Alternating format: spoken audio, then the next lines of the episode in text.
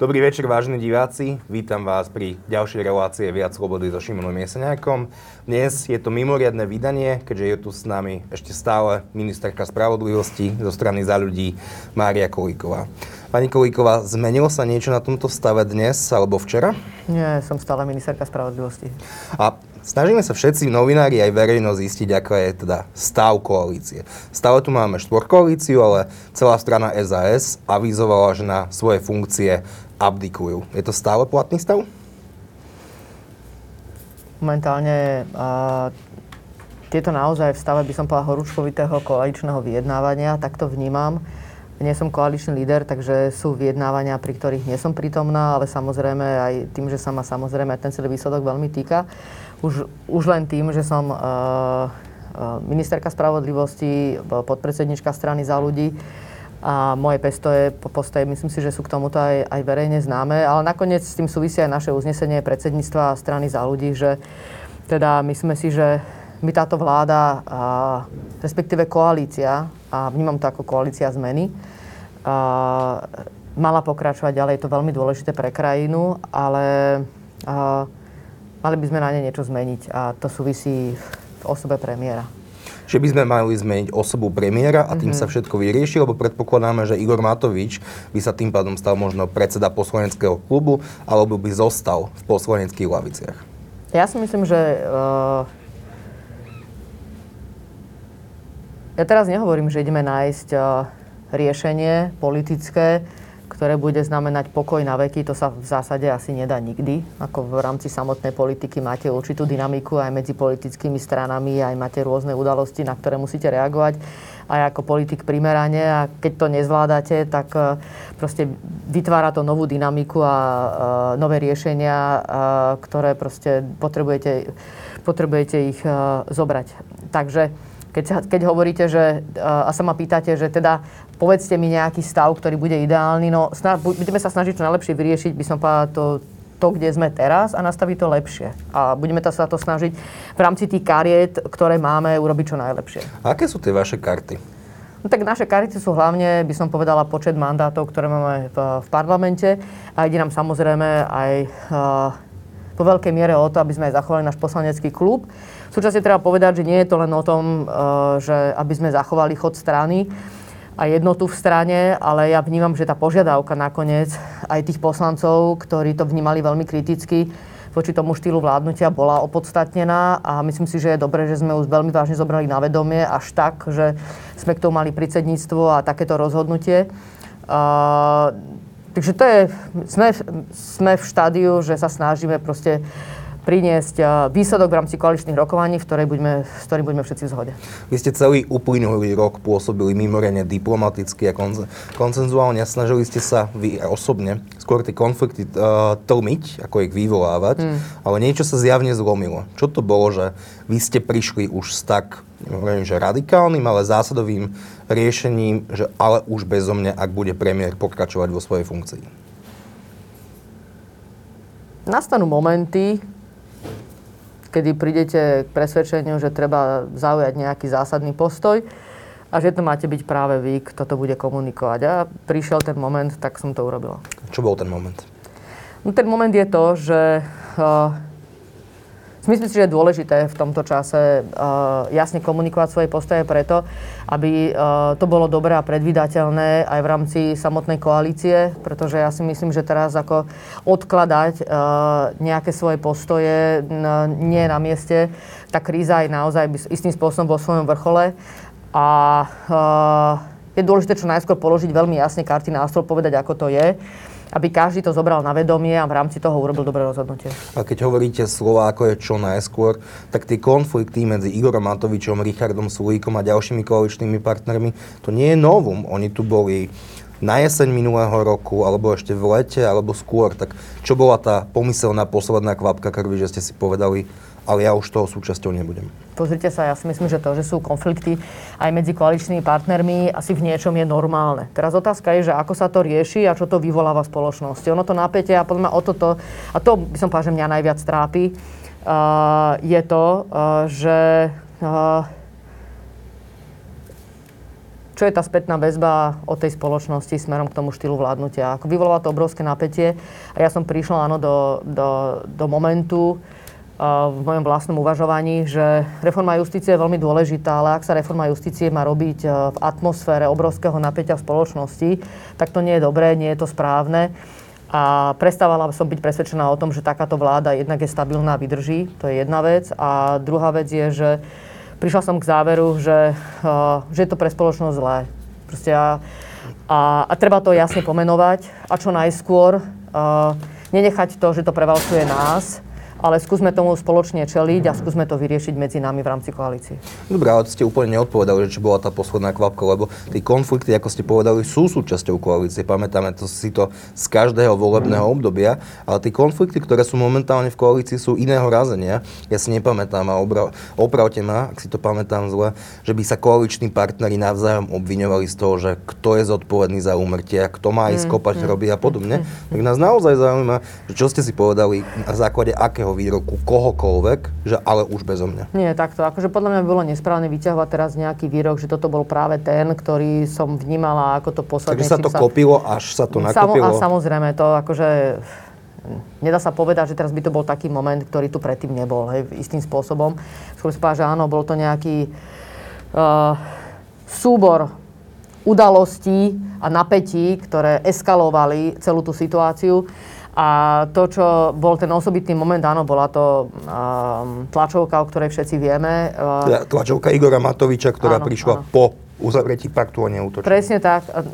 Vy ste to nazvali paktu o neútočení. Uh, ktorá nastala potom, ako sa koaliční lídry dohodli, ako, to, ako, ako vlastne zmieria to napätie a túto situáciu a mali s tým súvisieť aj nejaké pravidlá v rámci vládnutia. A teraz už je jedno, či boli podpísané, nepodpísané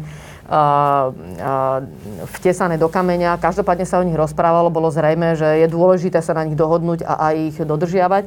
A je pravdou, že to, čo pre mňa asi uh, bolo v tom tiež to kľúčové, je, že som o nich priamo komunikovala aj priamo s koaličnými lídrami, keďže som bola pri tej komunikácii prítomná.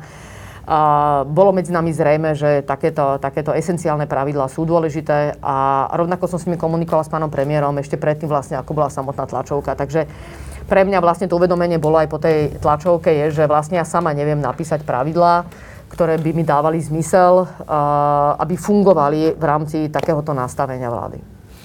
No, hovorili ste úplne na začiatku nášho rozhovoru, že vy máte záujem o štvorkoalíciu. Počuli sme vyjadrenia Juraja Šoligu, alebo Jany Žitňanskej, alebo aj predsedničky Veroniky Remišovej. A nikto z nich, opravte ma opäť, ak tvrdím niečo, čo tak nie je. Uh-huh. Trojkoalíciu zatiaľ nikto nevylúčil. Vieť, a teraz sa nepýtam za celú stranu, áno, ale áno. pýtam sa vás. No. Pôsobili ste, by ste v trojkoalícii? Uh, ja si to neviem uh, predstaviť a aj som to myslím už povedala uh, z viacerých dôvodov. Uh, tú štvorú uh, vnímam ako dôležitú zohľadom aj na obsah programového vyhlásenia vlády. To programové, programové vyhlásenie vlády by som povedal duša je, je tejto vlády. A aj, aj Sloboda a Solidarita tam vniesla body, ktoré sú dôležité, ktoré vnímam, že nám dávajú dokopy proste zmysluplný celok. A, a Osobitne, ak sa bavíme o rezorte justície, tak tam vidím veľmi silné pokrytie, aj podporu. Nehovorím, že tú podporu nemám z Olano, naopak, e, naozaj som cítila aj veľmi silnú podporu aj pri reforme justície práve z hnutia Olano či už to boli ústavné zmeny, zákon o zaisťovaní majetku. Takže takto to nechcem povedať, že by tam nebolo nakoniec sme rodina, tam sú rodinné súdy, na ktorých máme absolútnu zhodu. Takže aj tu vidím akože naprieč, ale proste keď skladáte obrázok, tak e, máte k tomu puzzle. A ja tu vnímam ako dôležité, že v rámci toho celého obrázku, čo je teraz dôležité pre krajinu, e, tá sloboda a solidarita tam dáva svoj puzzle. A, a, a aj v rámci tej dynamiky, ako máme zostavenú tú koalíciu, je to veľmi dôležité.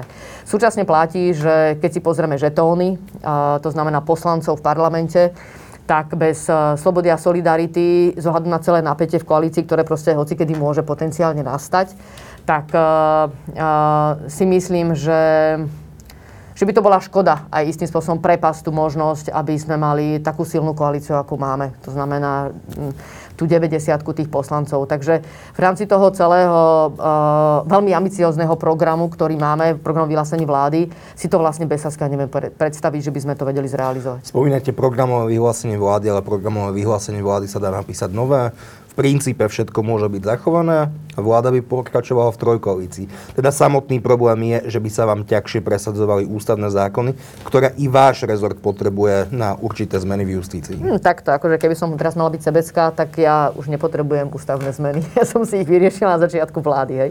Takže z tohto pohľadu e, ja nemám nejakú základnú potrebu pre ústavnú väčšinu. Je pravdou, že ešte sú tam ďalšie návrhy a v programu vyhlásení vlády návrhy zmien, ktoré súvisia s ústavnou väčšinou, tak tie samozrejme by sa už tým pádom nemohli realizovať. Um, ale to nejde, tu sa nejedná len o to, že mať ústavnú väčšinu, lebo chcete robiť ústavné zmeny. A to, tá dynamika aj vôbec normálneho života vám vychádza proste už len z toho, že proste môžu byť poslanci chorí v karanténe a podobne. Teraz bol parlament viackrát, dnes bol neuznášania schopný a pritom máme povestnú uh, približne 90 poslancov, takže tí poslanci sú dôležití. Tí poslanci sú veľmi dôležití, bez nich vlastne máte, o čo máte menej poslancov, o to máte slabší mandát samotnej vlády. Takže jednak mi to dáva hodnotovo veľký zmysel v rámci tých reform, aby tam sloboda a solidarita bola bez toho, aby sme zachádzali do nejakých detajlov. Určite vieme tam nájsť úplnú zhodu zahraničná politika, v ekonomických otázkach, hovorím justičných, justičných vecí. Tam cítim, že proste je to veľmi významný komponent, ako to je celé vyskladané v rámci toho puzzle. Takže podľa mňa v tomto, v tomto by tam určite táto strana chýbala. A a, a určite by to oslabilo podľa mňa aj pevnosť samotnej koalície. Aj z ohľadom na to, ak by mala mandát v parlamente. Argumentujete v prospech štvor koalície, ale ako som povedal, dodnes sme nepočuli, alebo do tejto hodiny sme nepočuli že zásadné vyjadrenie, že trojkoalícia nebude. Tak ak je to takto podstatné, je to máte to takto a je to jednoznačné aj z predsedníctva našej strany. Trváme na uh, trváme na štvor koalícii. Ak by sa to malo zmeniť, tak by sme museli k tomu mať aj uh, vyjadrenie, teda rozhodnutie Najvyššieho stranického orgánu. Ale áno, je pravdou, že uh, keďže táto téma je na stole, je to na stole, to zase nebudem zakrývať, je na stole, že či si vieme predstaviť uh, trojkoalíciu v rámci koaličných vyjednávaní. A aj teraz nechcem úplne prebiehať udalosti v rámci našej strany, ale budeme mať k tomu osobitne ešte poslanecký klub aj dnes. Uh, jedna vec je samozrejme rozhodnutie predsedníctva, ale uh, na druhej strane, ak v poslaneckom klube máte poslancov, ktorí si to proste nevedia predstaviť, tak uh, tým pádom môžete stratiť poslancov, ktorí... Čo z tých poslancov vedia byť nahradení? Niektorí štátni tajomníci sa vedia vrátiť napríklad z ich ministerstiev, čím sa no obnoví no poslanecký ale, mandát. Hej, ale to tak úplne, ja, ja vám rozumiem, čo hovoríte, ale to tak úplne nie je, že takto sa dá proste posúvať ľuďmi hore-dole. No ono dá? to potom... V zákone sa. sa určite dá. V zákone určite áno, ale to vám tiež potom vytvára nejaké napätie aj v rámci tej strany. Uh, môžete takéto niečo robiť, ale tiež to nie je tak, že človeka len tak zvesíte z hrušky a uh, proste keď tam hľadáte človeka, ktorým potrebujete presadzovať tie veci, že ho tam takto ľahko nahradíte. Úprimne, ja aj ľudí, ktorých som dala do celého svojho týmu, si neviem úplne takto ľahko predstaviť, že potrebujem mať teraz poslanca v parlamente, tak zväzím štátneho tajomníka a, a nejakého iného si nájdem. Proste to nie je také ľahké. Takže ja rozumiem, že na prvý pohľad sa to zdá veľmi jednoduché, ale uh, takto to úplne jednoduché nie je. A tiež to úplne neplatia, by som povedala, že tiež tieto všetky uh, takéto logické matematické hrádky, pretože môže sa vám stať, že vrátíte tam štátneho tajomníka, ktorý má rovnaký názor, ako má ten poslanec, ktorého chcete nahradiť. Takže to tiež takto úplne... Si vyberiete toho, ktorý má taký istý názor, aký máte vy. No, preto máme stretnutie aj so štátnymi tajomníkmi, aby bolo úplne zrejme, že takáto logika, eh, čo by znamenala. Takže ak bude zrejme, že je jednoznačná zhoda na tom, eh, či, sa tu, či sú to štátni tajomníci, ministri alebo poslanci na jednom smerovaní, tak eh, myslím, že tým ukončíme všetky tieto Poslanecký, poslanecký klub strany za ľudí sa postupne zužuje. Už odišiel Miroslav Kolár, Tomáš Valášek. Na odchode je potenciálne aj, aj Jan Benčík a možno, možno ďalší no, poslanci. teraz nikto nie je na odchode. Pozrite sa, ja sa to pozerám inak, ako sa pozeráte vy. Mali sme ich 12, máte pravdu. Je nás 10. Ne? S Mirom Kolárom, s Tomášom Valašekom uh, máme stále intenzívne kontakty a s nimi priebežne uh, komunikujem. Vnímam to, že uh, ako politici ro- urobili takéto politické rozhodnutie, ale vnímam, že sú tam proste presahy aj hodnotové, ale už nie sú súčasťou strany za ľudí. To znamená, že aj v rámci toho poslaneckého klubu samozrejme sa nám zúžil, by som povedal, tento koaličný potenciál, ktorý máme. Ale s tými desiatimi poslancami, ktoré, ktorých tam máme, tak s nimi teraz intenzívne komunikujeme a chceme urobiť zhodu na tom rozhodnutí. Hej? Takže to, čo vy hovoríte, je, uh, že podľa mňa uh, Myslím si, že je veľmi teraz dôležité aj pre stranu, aby sme veľmi citlivo vnímali aj postoje poslancov, poslankyň a urobili jednotné rozhodnutie a ja som presvedčená, že sa nám to podarí. Aký je váš postoj alebo vzťah momentálne s Veronikou Remišovou, ktorá včera v relácii na aktualitách bola nepriamo k vám pomerne kritická uh, ohľadom na to, že vy ste už pôsobili aj v iných vládach a že vaše postoje možno nie sú tak pevné. Je medzi vami isté napätie? No, takto by som nepovedala, že moje postoje nie sú pevné, tak teda ja som to nechápala. Ale uh, takto by som to povedala, že asi je normálne, že ten život nám prináša také dynamické situácie a určite koaličná kríza je plná dynamiky. A, a, a v rámci toho proste nastala aj dynamika medzi môjim vzťahom ako podpredsedničky a predsedničky strany za ľudí. Nič to nemení na tom, že som k nej lojálna ako podpredsednička. Uh, áno, sú teraz uh, situácie, ktoré ukázali, že nemáme na to rovnaký názor a to je všetko, nič viac, nič menej. Ja som pôsobila uh, aj v strane uh, Mikuláša Zurindu, bola som štátna tajomnička uh, pri Ivete Radičovej a potom som vystúpila zo strany, keď vystúpila Lucia Žitňanská a uh, do žiadnej strany inej som nevstúpila, až teraz do strany za ľudí. Uh, takže ja som vnímala aj svoju funkciu pri Luci Žitňanskej, keď robila reformy dôležité ako napríklad protischránkový zákon, uh, ktorý je veľmi dôležitý a ukázal sa absolútne kľúčový v boji s korupciou vtedy sme to presadili práve za vlády Roberta Fica. A je fakt, že teraz je každý, by som povedal, istým spôsobom generál. Lucia Žitňanská vtedy nasadzovala svoju vlastnú hlavu, aby zamedzila Monike Jankovskej, ktorú máme teraz vo väzbe, aby sa stala členkou súdnej rady. Vtedy bolo, boli informácie, že sa chce stať šéfkou súdnej rady. Nastavila svoju vlastnú hlavu, aby tomu zamedzila. Takže viete, ja si myslím, že tú prácu, ktorú robila Lucia Žitňanská a ja som jej v tom pomáhala ako odborník na pozícii štátneho tajomníka, bolo, že nastavovala svoju hlavu, svoju krk, aby sa proste zlo nerozrástlo a ešte popri tom e, presadila napríklad aj takú vec ako antischránkový zákon. Nakoniec dala svoju hlavu, aby padol Robert Fico, však to bola, však to bola vlastne aj podmienka a e, ona to už aj tak bola v plnom napätí. E, Takže vlastne vtedy končila a ja som následne odmietla ponuku byť ministerkou e, následovnej vlády Pellegriniho s ohľadom na všetky súvislosti, konsekvencie. E, ostala som tam ako štátna tajomnička, ale iba krátkodobo. Tým som proste pomohla aspoň rozbehnúť veľké projekty pre reformu justície a hneď pri kauze vietnamského občana som odišla. Takže ja si myslím, že je zrejme aj z mojich postojov, aj čo som robila aj v mimovládnom sektore, e, Eh, že som bojovala vždy za demokraciu, za ľudské práva. Aké sú hranice vašej lojality, ktorú ste spomenuli smerom k Veronike Remišovej? Alebo mantinely, ak chcete. Ja si myslím, že uh, keď ste podpredseda strany, tak nech máte akýkoľvek názor na vec, tak je dôležité rešpektovať svojho lídra a uh, aj dôležité samozrejme aby ste ho podporovali, a je to dôležité pre celú stranu. Nepochybne. A to Ale je... dokedy?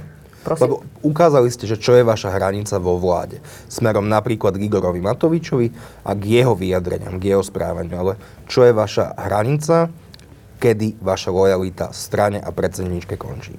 No a vy ste nejaký zvedavý. Áno. A... Samozrejme, dynamika môže nastať rôzna. Hypoteticky sa o tomto môžeme spolu rozprávať. Áno, je zrejme teraz z mojich vyjadrení, že by som sa ne, asi niektoré veci predstavovala inak a tým, že sa k tomu trošku dynamickejšie vyjadrujem a nie som taká zdržanlivá. Ja by sa mi to, že to momentálne aj pýta doba, lebo rovnako cítim, že koaličná kríza je v vrchole a treba byť predvídateľný a vnímam, že istým spôsobom aj tým, že som e, členka tejto vlády, ministerka spravodlivosti so všetkým, čo k tomu patrí, tak, e, a podpredsednička strany za ľudí, že je dobré byť vzájomne predvydateľný. A podľa mňa je pre, teraz dobré, a ja som rada, že môžeme sa tu spolu o všetkom rozprávať, aj aby to bolo zrozumiteľné pre verejnosť, e, ale e, to, čo vnímam ako absolútne dôležité, je, aby sme ako strana za ľudí boli silní a pevní a jednotní a v rámci toho som pripravená aj na nejakú možno väčšiu dynamiku, ktorá je v strane. Ale Hovoríte aj o elemente predvídateľnosti a skúsim no. to porovnať so stranou Sloboda a Solidarita, ktorá mala svoju tlačovú besedu, povedala, no. čo posadujú, e, čo, čo presadzujú a čo požadujú. Následne včera alebo predvčerom sa ministri vyjadrili, že oni sa v pondelok vzdajú funkcií, Jasne. aby mala prezidentka dostatočný čas na to prijať ich demisiu, aby sa vedela vláda zariadiť. Tak pre mňa je toto predvídateľné, že áno, viem, čo áno, nasleduje áno, krok A, áno, B a C áno, áno, áno, a momentálne pri strane za ľudí e, presne tento element predvídateľnosti chýba. No, tak ja si myslím, že ja som sa vyjadrila, že pod e, ak nedojde k zmene vlastne v pozícii e, pána premiéra, tak tam už nevidím momentálne svoju budúcnosť, ale nakoniec, ale nie je to iba moje stanovisko, je to stanovisko aj celého predsedníctva strany za ľudí a myslím, že aj po stretnutí, ktoré mal pán premiér s našimi poslancami, uh, deň dozadu, tak videl, že proste v tomto, ako ten, ten postoj uh, aj poslaneckého klubu je, uh, je jednoznačný a je v absolútnom súlade s rozhodnutím predsedníctva strany za ľudí, takže tam podľa mňa nie je veľmi, veľmi iného východiska ako to, že tu by mala nastať zásadná zmena. Je pravdou, že v tomto tá, by som tá komunikácia strany za ľudí je iná ako, ako strany Slobody a Solidarity.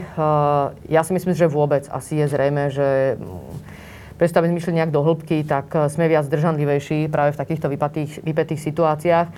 A, a myslím si, že je to aj dobré. Že ak chceme ako koalícia pokračovať ďalej, tak treba dať priestor tomu, aby sme dôstojne vyriešili tento konflikt. Ako keď sa s niekým napätí, môžete samozrejme spolu na seba si zakričať, e, zanadávať, všeličo porozprávať a potom môže byť veľmi zložité spoločne znovu e, niečo budovať. Takže treba si dať pozor, že aj v tých emóciách, proste aby sme nezašli aj pri tom vypetí niekde ďalej, aby sme to vedeli ešte zlepiť dokopy. Takže je tiež pravdou, že je zrejme, že medzi dvoma koaličnými lídrami to napätie je trošku väčšie. V tomto zmysle sa nás to až tak netýka, ale a to je asi všetko, čo by som k tomu povedal. Vráťme sa teraz do augusta roku 2020, kedy mala strana za ľudí svoj, svoj snem a volil sa nový predseda. Bola Veronika Remišová tou lepšou voľbou? No, tak ja som vtedy uh, hlasovala za Veroniku Remišovú. Ja to nejakým spôsobom nechcem spochybniť, ani to nespochybňujem. Veronika Remišová rovnako v posledných dňoch uh, trochu mení retoriku a začíname mať dojem, že je o niečo viacej kritická smerom k Richardovi Sulíkovi, ktorého nazýva kamikadze jazdcom a k Igorovi Matovičovi je, je o niečo zmierlivejšie. Ako vní, vy vnímate Richarda Sulíka? Je to vo vláde kamikadze jazdec? Nie, ja by som to... No, v tomto máme ten rozdielný názor a postoj. Um, no ja to takto nevnímam. Myslím, že som to už povedala viackrát, že uh, jedna vec je ten napätý vzťah medzi týmito koaličnými lídrami. Tam si vzájomne... Uh, nech si oni vyčítajú, tak by som to povedala, hej. Uh, je pravdou, že vyjadrenia, uh, ak sú z pozície premiéra ohľadom kľúčových vecí v krajine, uh, tak vnímam a mám voči, nemu, voči ním oveľa viac nastavenú kritiku a citlivosť, ako keď sú e, z pozície iného člena vlády. A, a, a myslím si, že to tak správne nastavené. Um, takže ja, ja tu neviem dať na rovinu ani tie pozície, hej, že aj keď to napätie proste nastalo tak, uh, a bolo, tak vždy som vnímala, kto je v akej pozícii a, a ako sú, a, a, o, čom, o, o čom hovoria vlastne aj tá vypetá komunikácia už nech bola na akýchkoľvek úrovniach, či na vláde, či na sociálnych sieťach. Jeden z týchto dvoch lídrov sa už svojej pozície de facto, ano. i keď nie de jure vzdal. Igor Matovič stále váha, takmer 8 dní nenapísal status na Facebook, čo jeho poslanci veľmi radi pripomínajú a stiahol sa do úzadia. Tak aký je momentálne stav s Igorom Matovičom? Pripúšťa alebo nepripúšťa svoju abdikáciu na funkciu predsedu vlády? Ja som presvedčená, že Igor Matovič ako štátnik urobí nakoniec to správne rozhodnutie. Je Igor Matovič štátnik? Pozrite sa, takto otázka nestojí a tým nechcem povedať, že či je alebo nie je, ale tá otázka stojí, že je teraz vystavený extrémne ťažkej, zložitej situácii a, a a tá situácia ukáže, ako to zvládne a ja verím, že to zvládne ako štátnik. V čom je tá situácia zložitá? Veď tie podmienky, ktoré teda, ako hovoríte, strana za ľudí i strana SAS sú úplne jasné. Ak chceme pokračovať v štvorkoalícii, Igor Matovič no. musí skončiť ako premiér. Mne sa to zdá no, pomerne jednoduché. Pozrite sa, podmienky sa... Tak dobre, ale skúste sa na to pozrieť vy, že by ste boli premiér. Teraz, Bože chráň. Nech sa páči. A máte silný mandát, 53 poslancov a teraz dve koaličné strany za vami prídu. Viete čo, my už vás nechceme. Nemohli by ste dať niekoho iného. Takže zase, uh, no, má to dve strany mince. Uh, ja, ale jedna to, strana mince je tá, že bez splnenia týchto požiadaviek, ak obom vládnym stranám môžeme veriť, táto vládna koalícia nebude pokračovať. Nuž, a teraz ja preto vravím, že táto situácia, ktorá sa nám dostala do tohto bodu, vyžaduje Igora Matoviča urobiť veľké gesto ako štátnika. Teda odstúpiť do svojej funkcie a rekonštrukciu vlády. A vy predpokladáte, že sa to stane? Alebo dúfate? Joj, teraz predpokladáte, dúfate.